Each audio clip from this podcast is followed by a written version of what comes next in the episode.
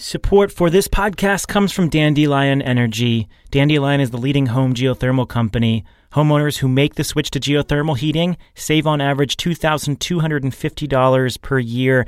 That money is sitting underneath the ground under your house. Visit dandelionenergy.com/GTM to see if your home qualifies.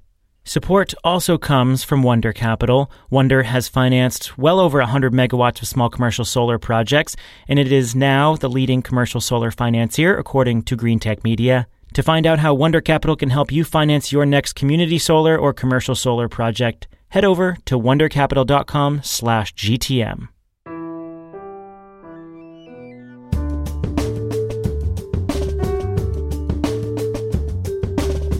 From Green Tech Media, this is The Energy Gang, weekly debates and discussions about the fast-changing world of energy. I'm Stephen Lacey. Welcome to the show. This week, the battery storage era of the electric grid is dawning. I'm looking at a bar chart here of energy storage activity in the U.S., and from 2012 to 2017, it plods along well under half a gigawatt.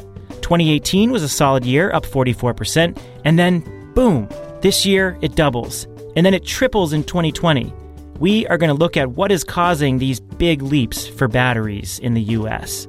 Then, more and more farmers are in crisis, so more and more of them are putting solar on their land. That's giving them new sources of revenue, but many fear it could take prime croplands out of commission. We'll ask how to do it right. And finally, what is going on over there at Tesla? The stores are closing.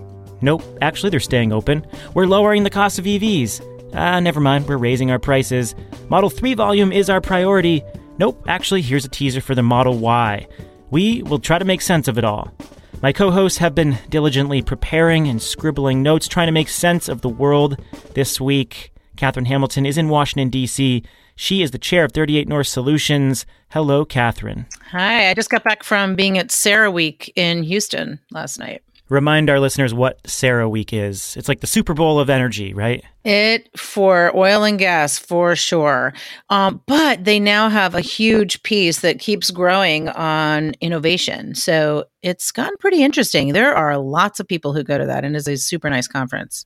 Were they talking about batteries there? Yes, they were. Wow. I'll ask you about that in our first topic then.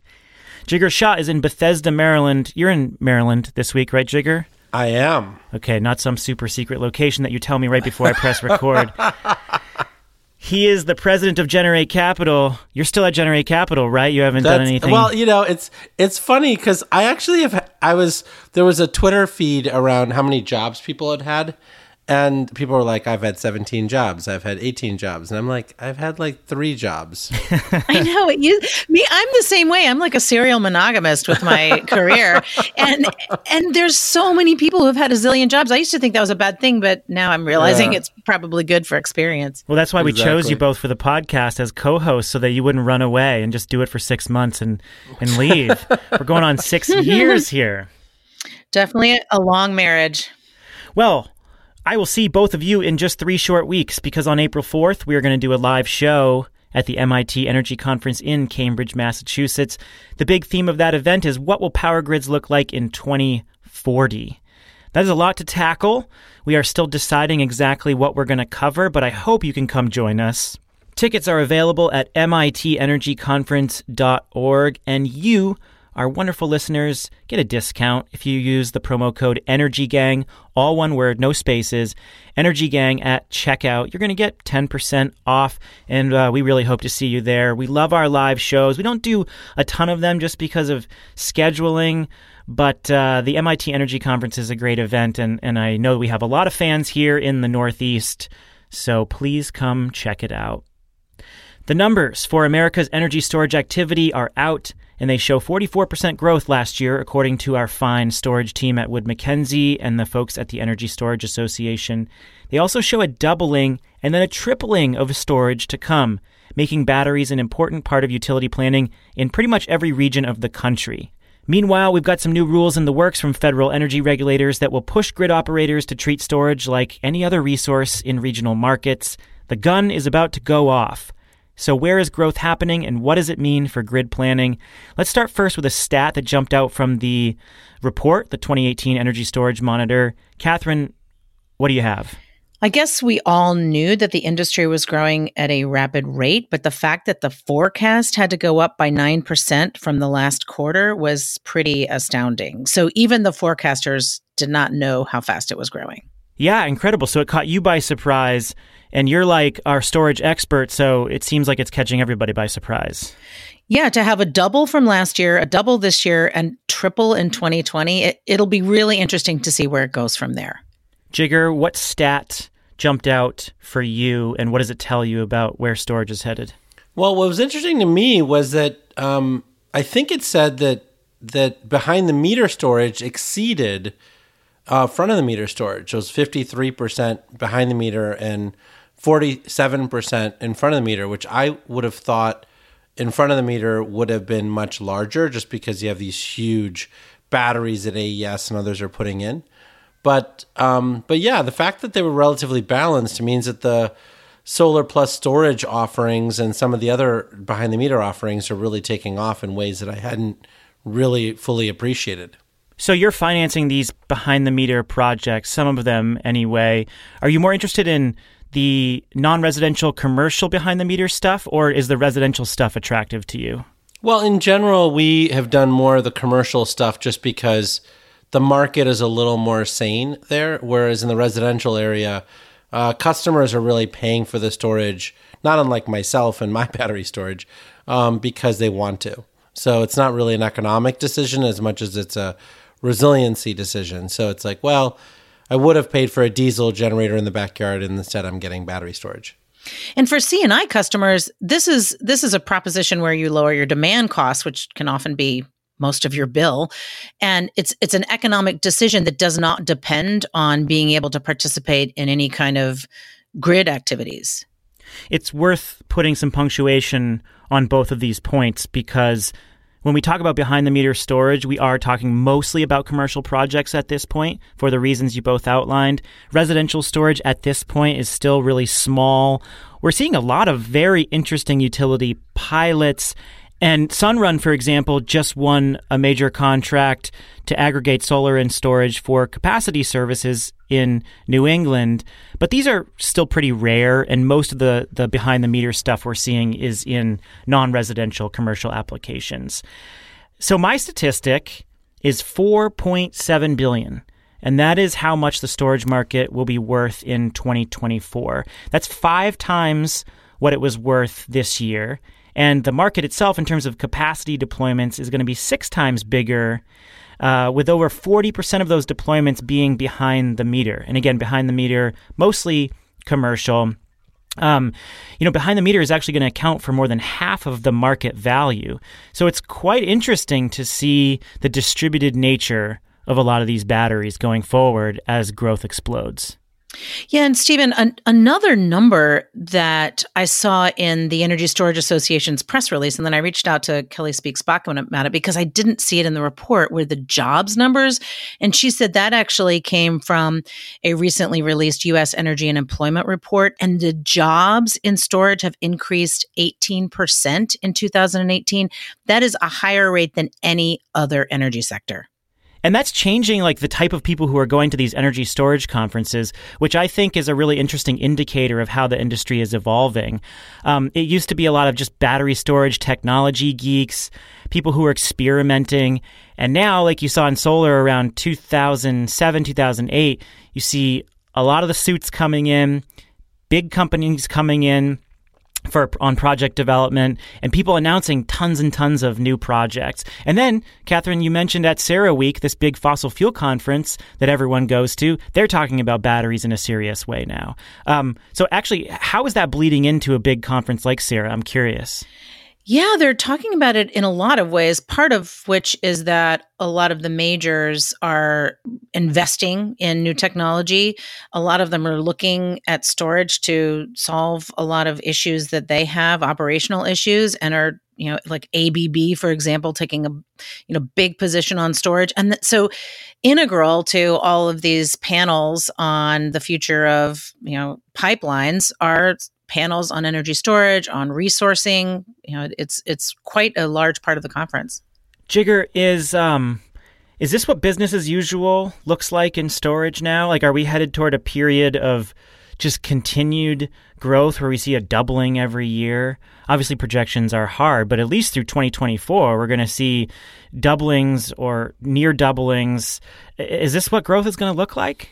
Yeah, well, I mean, this is what making up for lost time looks like. I mean, this is the overall thesis around battery storage has been that electricity is the largest commodity supply chain in the world that doesn't feature storage, right? Even when you talk about oil and gas from CERAWeek, they have fuel tanks and ways of storing oil all along the supply chain, right? We have huge caverns that store natural gas.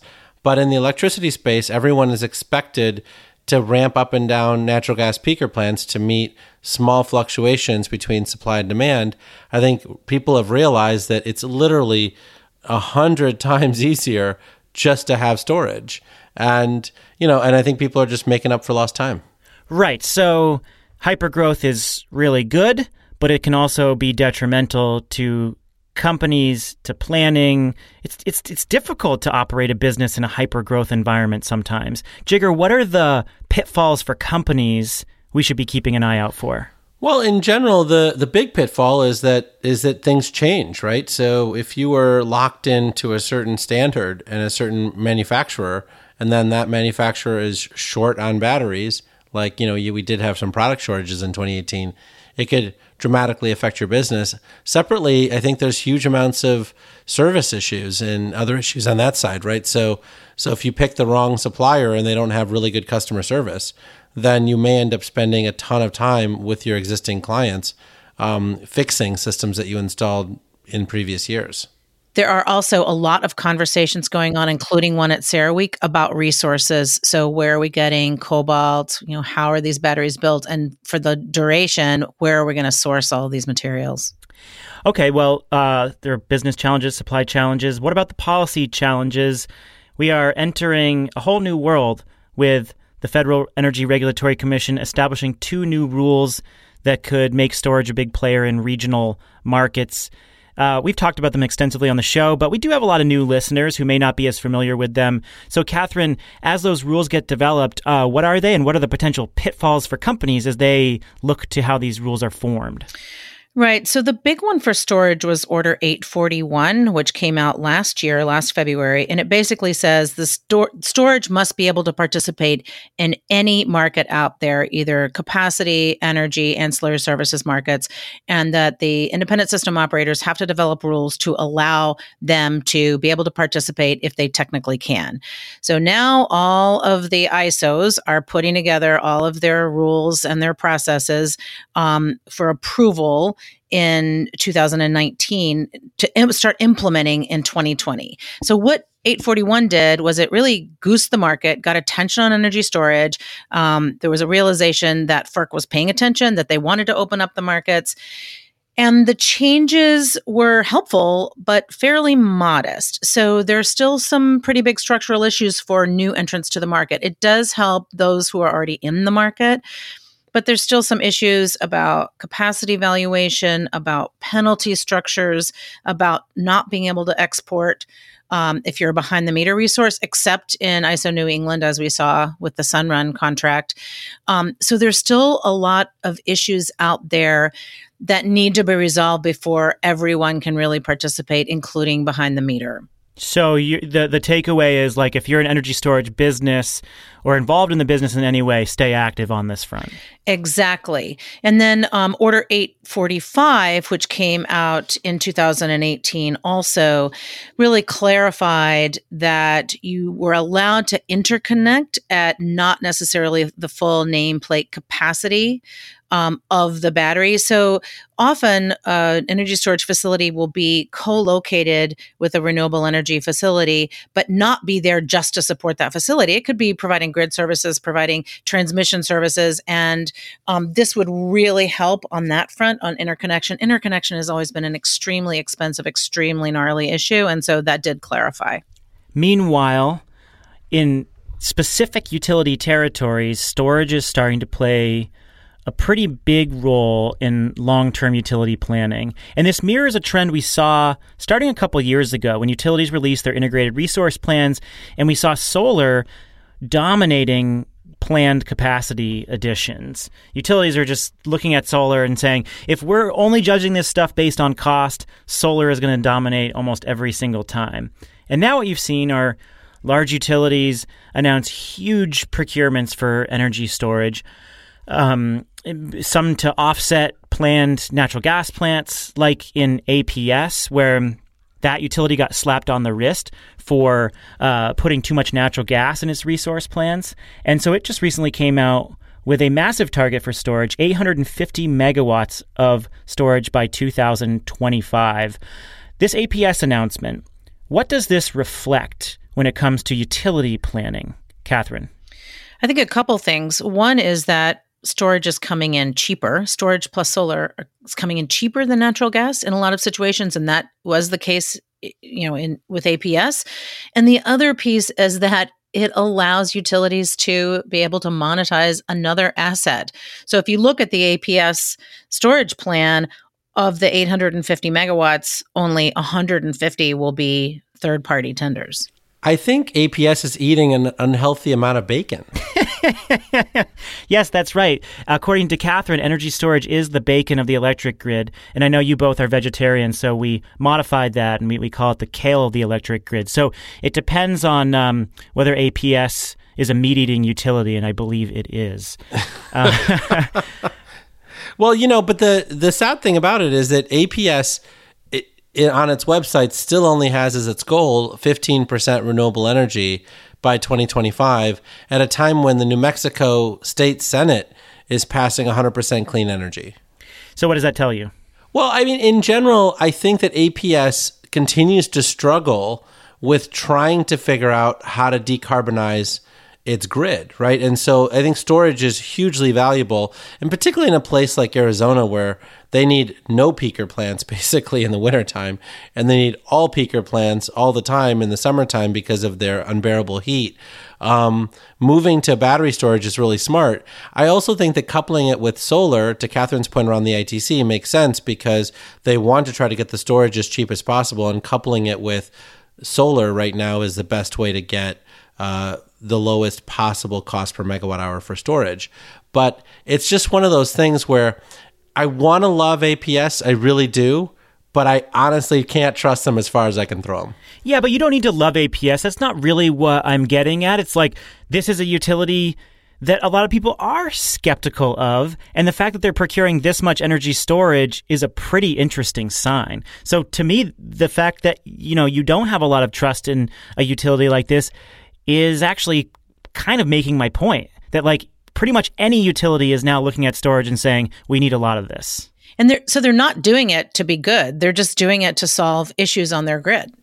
Yeah, but the challenge I have, and I had the same challenge with smart meters, 10 years ago, is that I think all of us should be very skeptical around how technology is deployed, because utilities really only have one obligation, which is to rate base as much as possible so their shareholders make more money. And the fact that storage is really sexy right now and allows APS to do a lot of this is great, and I appreciate that. But I want to make sure that APS is also doing the right thing by their ratepayers, which is figuring out a way to decarbonize their grid so that they reduce health impacts and stabilize electricity prices going forward. So are we entering the storage era, guys? Oh, I think we've been in the storage era. Yeah, I was just going to say that too. We've been here, Stephen. Just embrace it, own it. Welcome to the storage party. Yes, indeed. The party is really heating up. Well, coming up, the benefits and drawbacks of solar on farmland, and the good, bad, and ugly over at Tesla. First, support for our podcast comes from Dandelion Energy, the leading home geothermal energy. Dandelion uses cutting-edge geothermal technology to harness the Earth's warm temperature to safely and reliably heat your home without relying on expensive, outdated, and dangerous heating fuels. Homeowners can save over $2,000 per year on average. Visit dandelionenergy.com/GTM to see if your home qualifies for geothermal heating. We're also brought to you by Wonder Capital. Do you have a community solar project that needs financing? Do you have a solar storage project that needs financing? Or just a plain old commercial solar project that's complicated? Wonder can do it all, and it just launched a progressive new community solar offering dedicated to financing projects in ways that other lenders can't. It gets rid of hefty termination penalties, long-term contracts, and subscriber FICO scores, making it easier for you and the end customer. Head on over to wondercapital.com/GTM to submit your solar projects today. It is a really brutal year for farmers. Corn and soybean prices are way down, forcing higher than average number of bankruptcies for farming operations this year. Consequently, a lot more farmers are eyeing solar. Wind has long been an important source of revenue for farmers, but solar is becoming more attractive as project development blossoms in the Midwest and Southeast. Solar offers more complications than wind, though. You can grow crops around wind turbines. A multi-megawatt solar farm blanketing a field makes it harder to grow crops, and it's raising concerns that valuable farmland will be taken out of commission for decades. So how do we do this correctly? Jigar, the Washington Post just published a detailed story on what's happening in your home state of Illinois. Summarize the activity there on farmlands and why it's sometimes controversial. Well, I think for those folks who don't follow, the farm income closely, I was looking at the University of Illinois data, and what it shows is that, in fact, farmers made basically $0 per acre in 2016. And so the heyday was sort of back in 2008, 2009, where they were making $300,000 per farm, which is, something on the order of $1,500 to $1,800 an acre. But, today they're making almost zero, right? And so the amount of money that it takes to really, do all this stuff is difficult to sustain. And so you've got crop insurance and you've got other programs from the USDA, but you can imagine being a farmer working really hard and figuring out how to make money just off of government programs and largesse is not something that farmers actually relish doing. And so there's this push on the farmer side to figure out what to do with their land, right? Because they don't want to just sell it and move on, but they have bills to pay. They have debts that they owe on this land. And folks actually do come around and ask to get paid back. And so there's that on the one hand. On the other hand, you've got the solar and wind companies saying, we really need access to land that's close to interconnection points. And a lot of farmland fits in that category. And the solar guys are willing to pay a fixed amount of money for the next 20 years. So you don't have to worry about planting and fertilizing and all the other pieces, maintaining equipment. You can actually just get paid for your land year in and year out for 20 years. Right. So the benefit is clear, but why are people pushing back on this? Well, there's a lot of people who glorify farming, right? I mean, as someone who grew up in a farm town, I sort of know how bad it is and how hard it is, right? And how industrial it's becoming, et cetera. But, there's a lot of folks out there that use farmers like they use coal miners, right? They're like some sort of nostalgic period throwback thing. And, in fact, most farmers are not actually growing food for you and I to eat. They're growing feed for animals, right? And so it doesn't really matter, per se, whether or not they grow that feed. And from my perspective, competition is good. If you're a real capitalist, right? If you're setting up a system where farmers can't make money and the solar and wind industry are able to actually help farmers make more money, particularly off of marginal land, because we're obviously going to pay less for marginal land than we're going to pay for prime farmland, then what's the harm? And if corn and soybean prices go up a little bit because of that, that's awesome, because that means the market's actually working. So farm debt right now is at $409 billion. It, as Jigar says, this is not a great money-making venture right now. Topsoil losses are like 2 to 5 tons of acre a year. And then for all row crops, 20 to 50 tons per acre per year because of all these intense storms. So it's not getting any better as we go. And yet for solar, if you are able to monetize that, by 2030, there could be between $600 and $3 billion in lease payments from solar on these farmlands. And it's not just corn and soybeans, which is what everyone's obsessed with right now. But in Florida, what NextEra is doing is taking out all of these orange groves, which have lost their ability to grow oranges, right? I mean, orange groves have absolutely suffered from climate change, and the average farmer that actually grows oranges has seen their income decline by over 70%.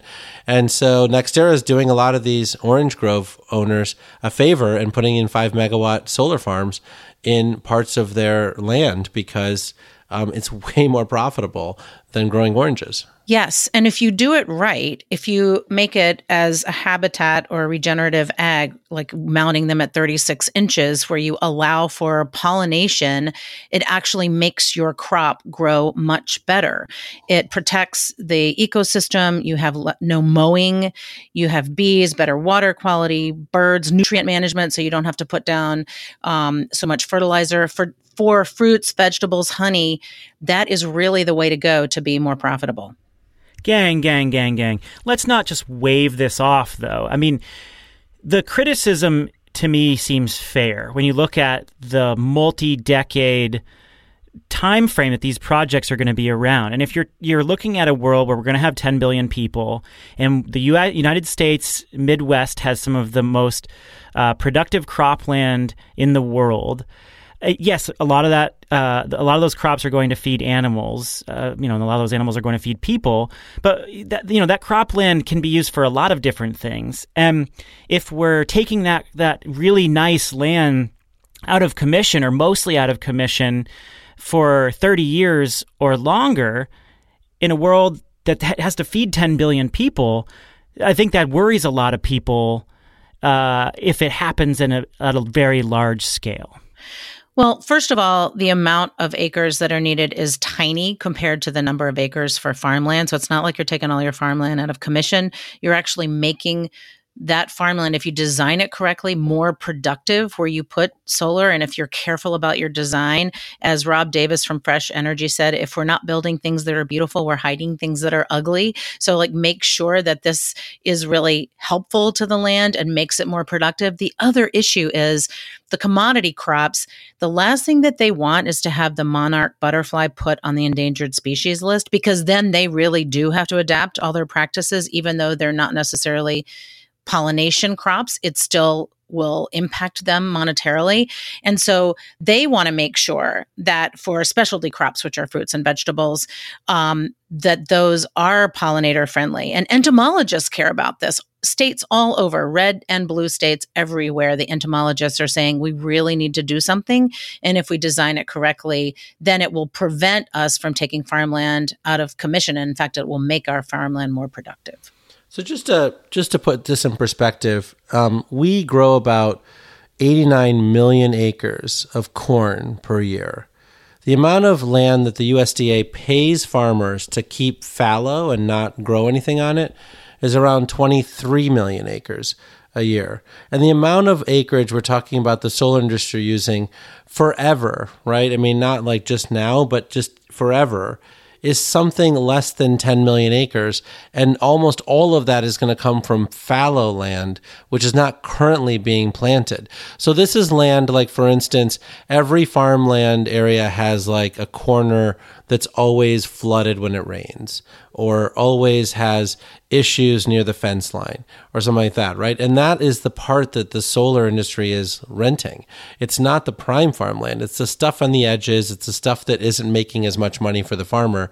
And so we're not talking about a lot of farmland. But part of what I want to do here is, look, I get the arguments for the people who are nostalgic about, the days when we all farmed and, didn't have modern electricity and couldn't actually get places because we didn't have cars. I get that, right? People love those days, right? When people died at the age of 3 from, rare diseases, and it was fantastic, right? But where we are today is so few people are employed by the industry.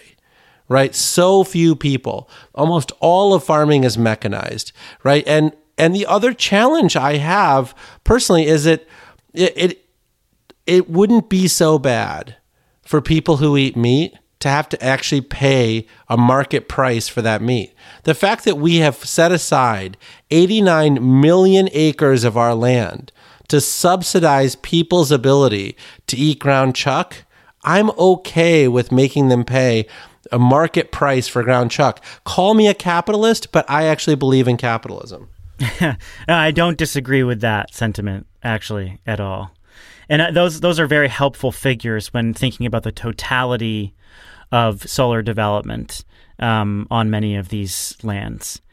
So when the Washington Post comes out with an argument like this, do you think it's overblown? Are they taking a couple of skeptical voices and making it seem like it's a much bigger issue?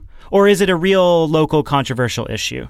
Oh, it's not a real local controversial issue. As someone who is going through this right now with my friends in Illinois, people are begging solar developers to come and give them an offer for their land. This is not something where people are arguing about it. There aren't a bunch of farmers in Illinois saying, oh my God, like I don't want to see this happening. There might be ex-farmers who've already sold their land and moved on who are saying, gosh, I wish that we were back in the 1980s.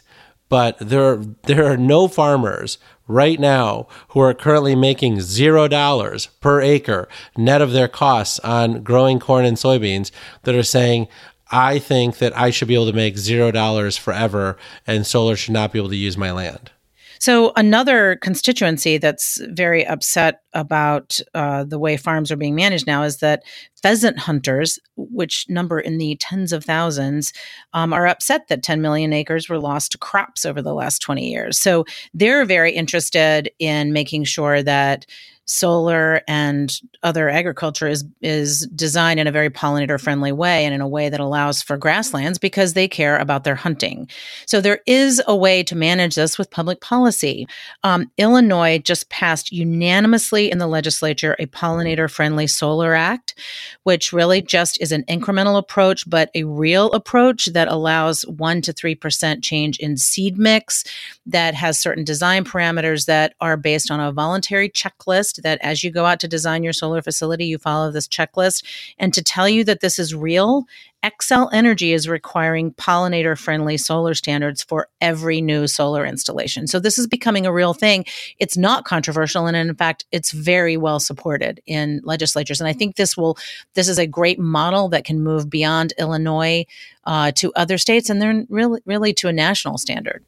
The other thing I would say is that I think that this is really an opportunity to talk about how farmers can be part of a Green New Deal. I think that whether it's using their land for renewable energy or whether it's actually figuring out a way to put more carbon back into their soils, where, the USDA, the latest bill added $20 million for studying regenerative farming. And I think you're seeing a lot of movement in that area. And I think when you actually do get to a point where you have a carbon price or some other support program out of the USDA, I think one of the best ways to sequester carbon is going to be to pay farmers to do it. And I just think that, being nostalgic around the days of years past, I just isn't I think helpful around helping farmers. I think it's just a way to get a cheap clickbait headline for the Washington Post. I don't think it's clickbait. I think it was a well-reported story, but I gotta say I came into this pretty skeptical, and you both convinced me. You turned me around on this one. I think the only thing I'm worried about now is those pheasant hunters accidentally shooting out an inverter container. Well, they don't fly. So don't worry. You'd be surprised at how accurate most pheasant hunters are. I think it's just Dick Cheney that hits his partners in the face. Oh, okay. Well, let's finish with a look at Tesla. We haven't talked about Tesla in a little while, so we're not going to account for everything. Before we started this show, I had to furiously Google to see if I missed anything on the Tesla front or see if Elon tweeted anything. Of course, the Model Y is going to get teased by Musk tonight. The real focus, say investors, should be getting to that $35,000 Model 3 at high volumes. Of course, the Model Y is a different segment, and Americans still love their SUV crossovers. So there are a lot of people who think this is the right time. Meanwhile, Musk is still in a very public and silly battle with federal securities regulators. The company's stock is down, I think, 14% this year after a series of confusing decisions, most notably Musk's recent decision to shut down all retail stores and then abruptly reverse that decision, and also a decision to raise prices on its cars, not the Model 3, but its other models. Before we get into this discussion, if you do want a deep dive into the history and future of Tesla Energy, the battery and solar business, we did talk extensively about that on the Interchange this week. So you can find the link to that show in the notes there. But I want to bring this all together and start with a tweet from Marco Arment, the co-founder of Tumblr and my favorite podcast app, Overcast. On the day that Musk announced all those store closings, he tweeted, "I can never tell if Tesla is about to take over the world or go out of business," which I thought was so appropriate. That to me sums up the latest Tesla news. So Jigar, which is it? Is Tesla any closer to taking over the world or falling into deeper financial problems? Well, look, I think we have to acknowledge that Audi and Jaguar and Porsche and others wouldn't be coming out with these incredibly sexy new electric vehicle offerings if it wasn't for Tesla. So I do think that Tesla already has taken over the world. And, you know, for the company to have a market capitalization that's higher than all the U.S. automakers and flirts with being higher than Daimler-Benz on a regular basis is pretty damn impressive. So they're only... the only two companies that are more valuable on a regular basis than Tesla are the Volkswagen Group, who have their own problems right now, and Toyota. So I think it already. I think that we can already say that Tesla has done what it needed to do, which was to force people to take the electrification of transportation, personal transportation, seriously. I think on the other side, though, you know, like I still have a lot of friends at Tesla, and the project finance group at Tesla was within literally hours of negotiating a deal with bondholders that would have had them take stock and cash. And Elon tweeted out that really dumb tweet, which then the SEC was coming after them on. Wait, which dumb during tweet? That, the one where he talks about volume, production volume? Yeah, exactly. Yeah, so he said, so he was barred from making forward-looking statements on Twitter or making projections, and he said like, oh, we're going to come out with 350,000 to 500,000 Model 3s next year, and federal regulators, as part of the agreement, said that he wasn't supposed to tweet anything like that. So he got in trouble again, and it caused this whole problem. He had to make a correction with his lawyers. Well, it cost him $450 million is what I'm saying, right? Is that the people on his team had finished the negotiations with the bondholders, and the bondholders walked out of the room when the tweet came out because they knew that the SEC was going to sanction them. And so it cost them a quarter of all of their cash because Elon couldn't be disciplined about it, right? And so one of the challenges I see with Tesla is what I saw before, right? I think they're really brilliant, but I think that Elon is very erratic, particularly for an automaker, which is why I was happy that he promoted someone, I think, to like chief operating officer or president, which was great. I forgot his name, but I think he was formerly out of Daimler. So that might be helpful. And there are rumors that he's going to replace himself as CEO, which would be fascinating and a great benefit to Tesla, I think. Yeah, well, the Tesla's so wrapped up in Musk, I think there's a good argument to be made that he should stay there. But his behavior has become so erratic, it's leaving a lot of investors concerned. And these news items bring us to just a really fundamental question, which is Tesla a serious company? Is Musk a serious executive? He keeps making these missteps. They make announcements erratically. They roll them back. They confuse employees. They confuse investors. And it's gotten so much worse. And I guess I'm just wondering, like, is this a serious company now? So I think there are two different things to look at. One is this cult of personality, which, you know, Elon Musk and all of those articles that make him sound like Elizabeth Holmes from Theranos, like just make him sound dictatorial and secretive and all that. So there's the whole issue of him. And so, you know, that's a distraction to say the least. But then there's the other issue of the business, like what are they doing from a business perspective? And they have a great car, they have a great technology in their energy storage, Powerwall and PowerPack.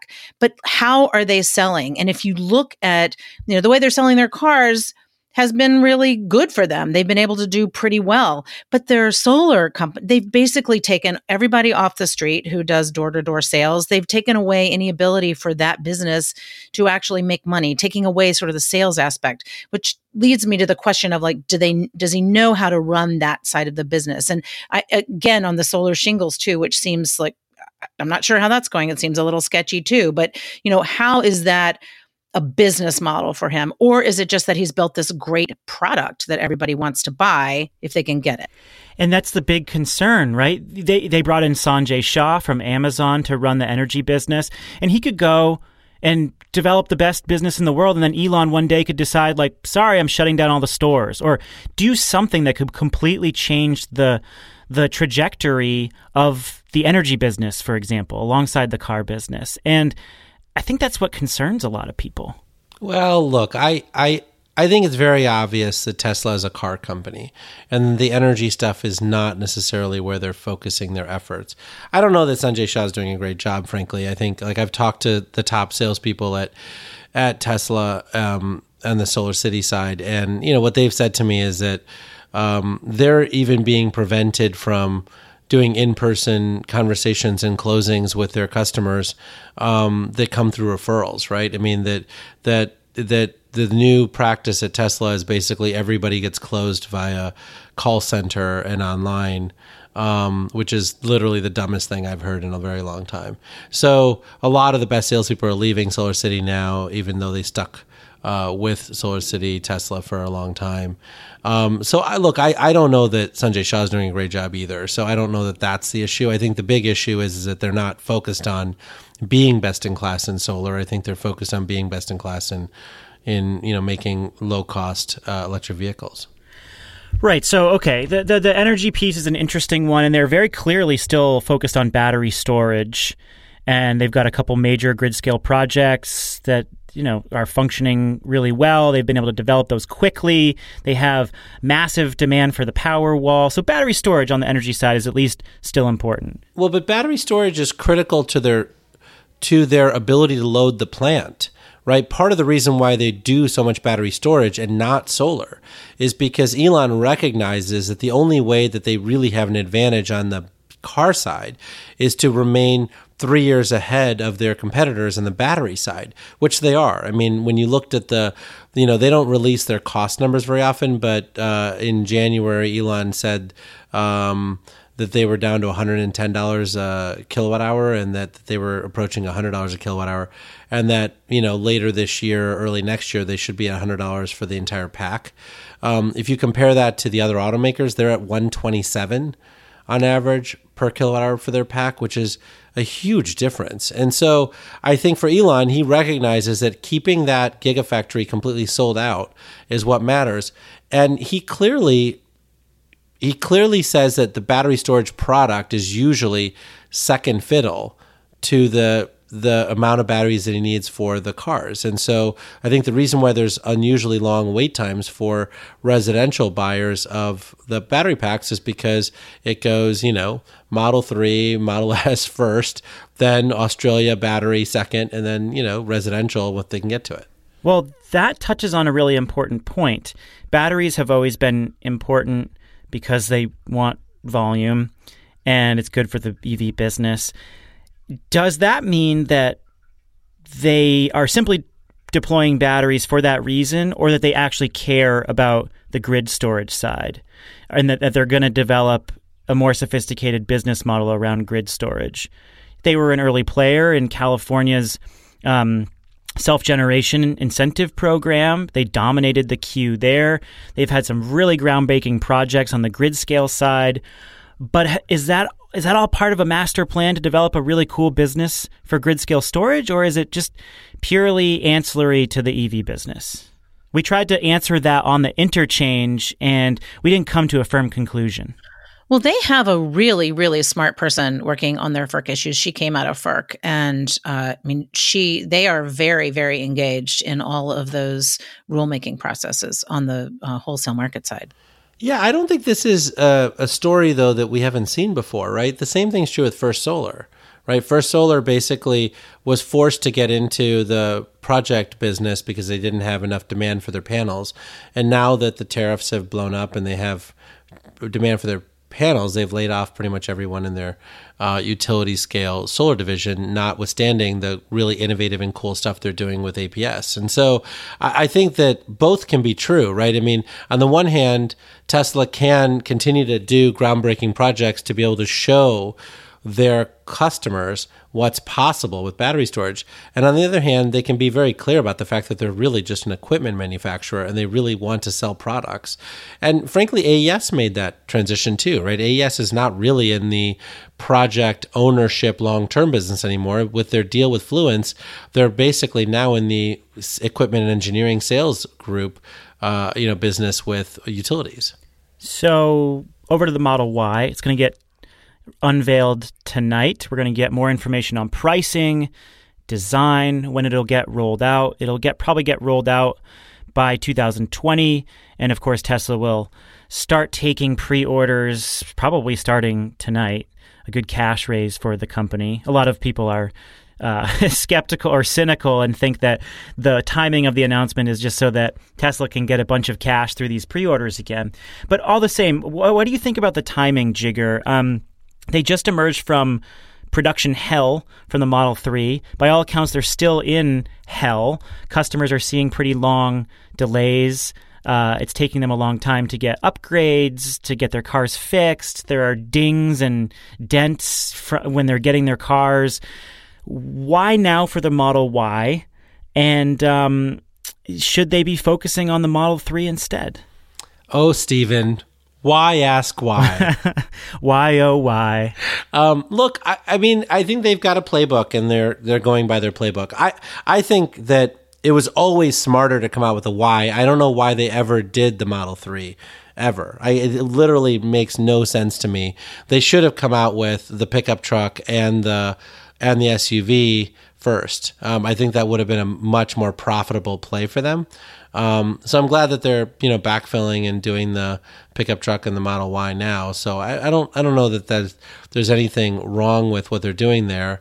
I think the bigger challenge is really, as I've gotten more into the project finance of vehicles, we're doing a lot of electric buses and now we're doing more cars.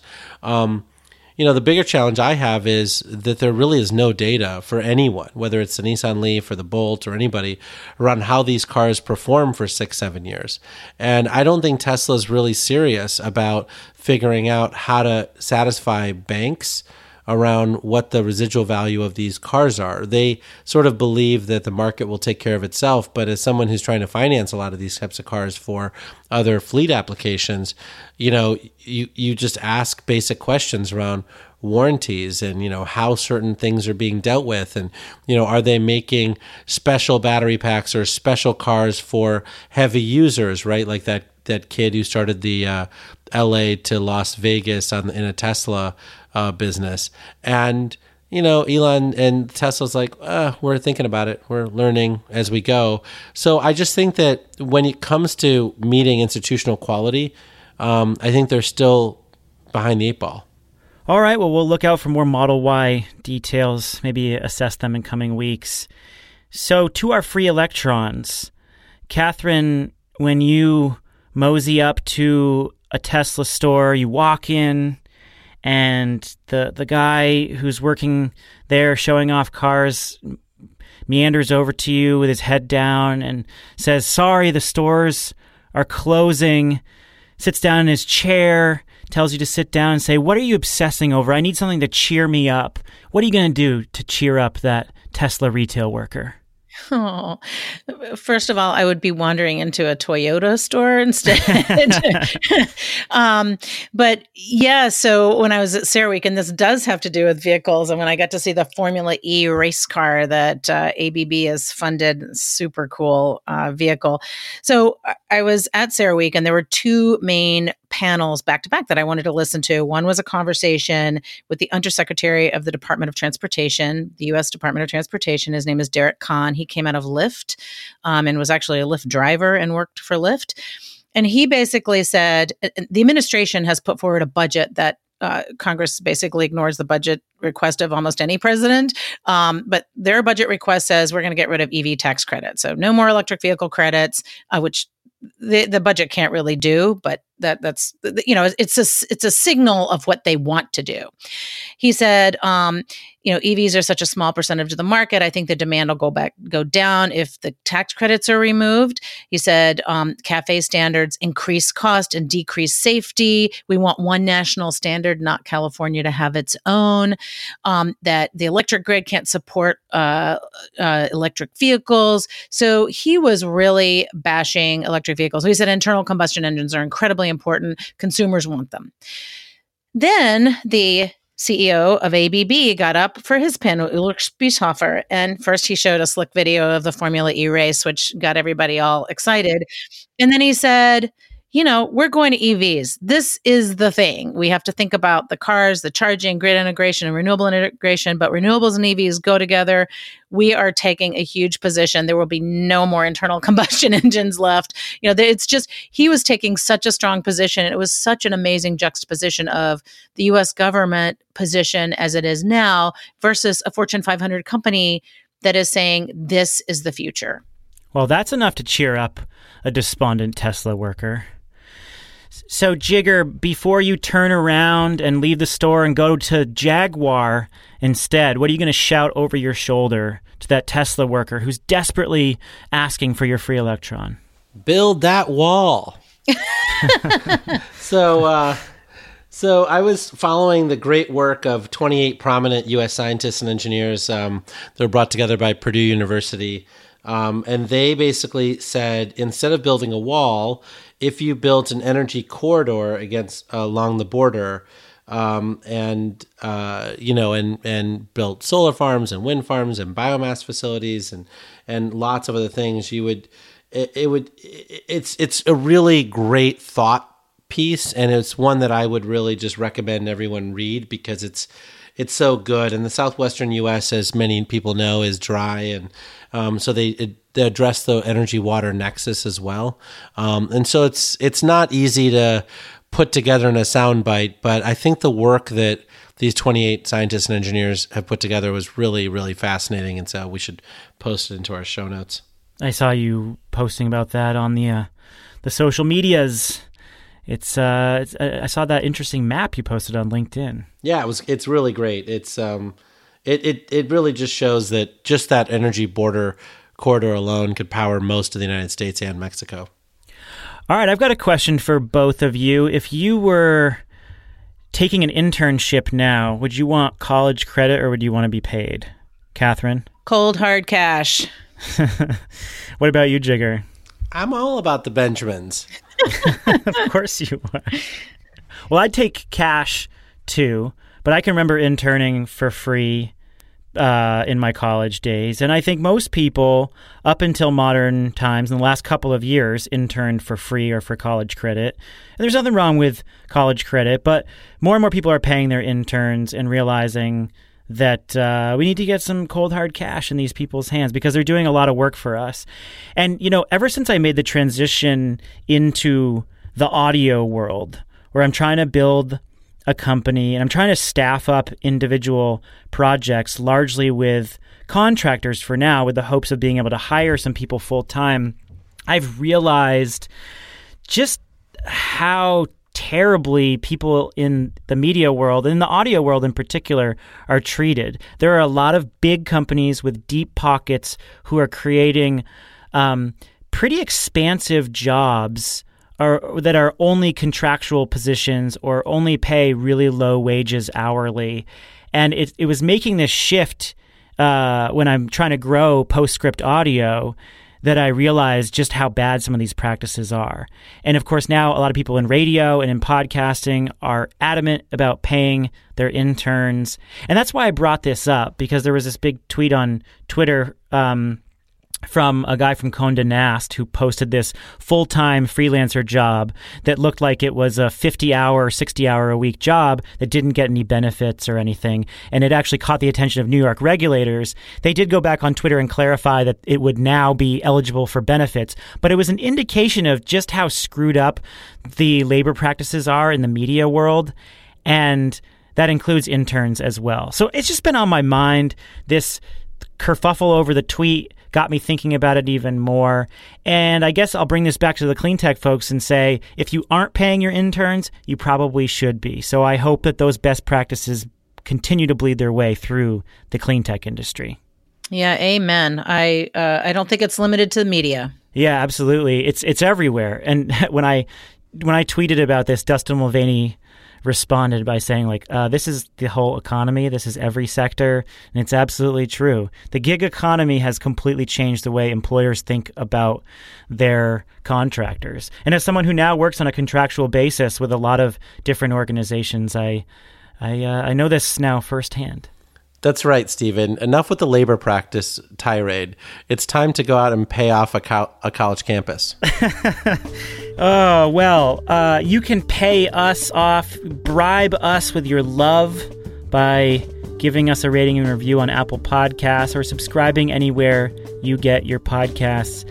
You know, we've been asking about ratings and reviews for a long time. It can get repetitive, but we thank you because a lot of you are doing it, and it's bumped us up the Apple rankings on business podcasts, and we have hit the main page because of it, and it's, you know, really helped us drive a lot of new listeners. So thank you for that. It truly does have an impact. Hit us up on Twitter. Catherine's there, Jigger's there, I'm there, the Energy Gang is there, and react to the show, give us your ideas. We do often integrate your responses and ideas into how we think about the show topics. Thanks, everyone. With Catherine Hamilton and Jigar Shah, I am Stephen Lacey. This is The Energy Gang, a production of Green Tech Media and PostScript Audio.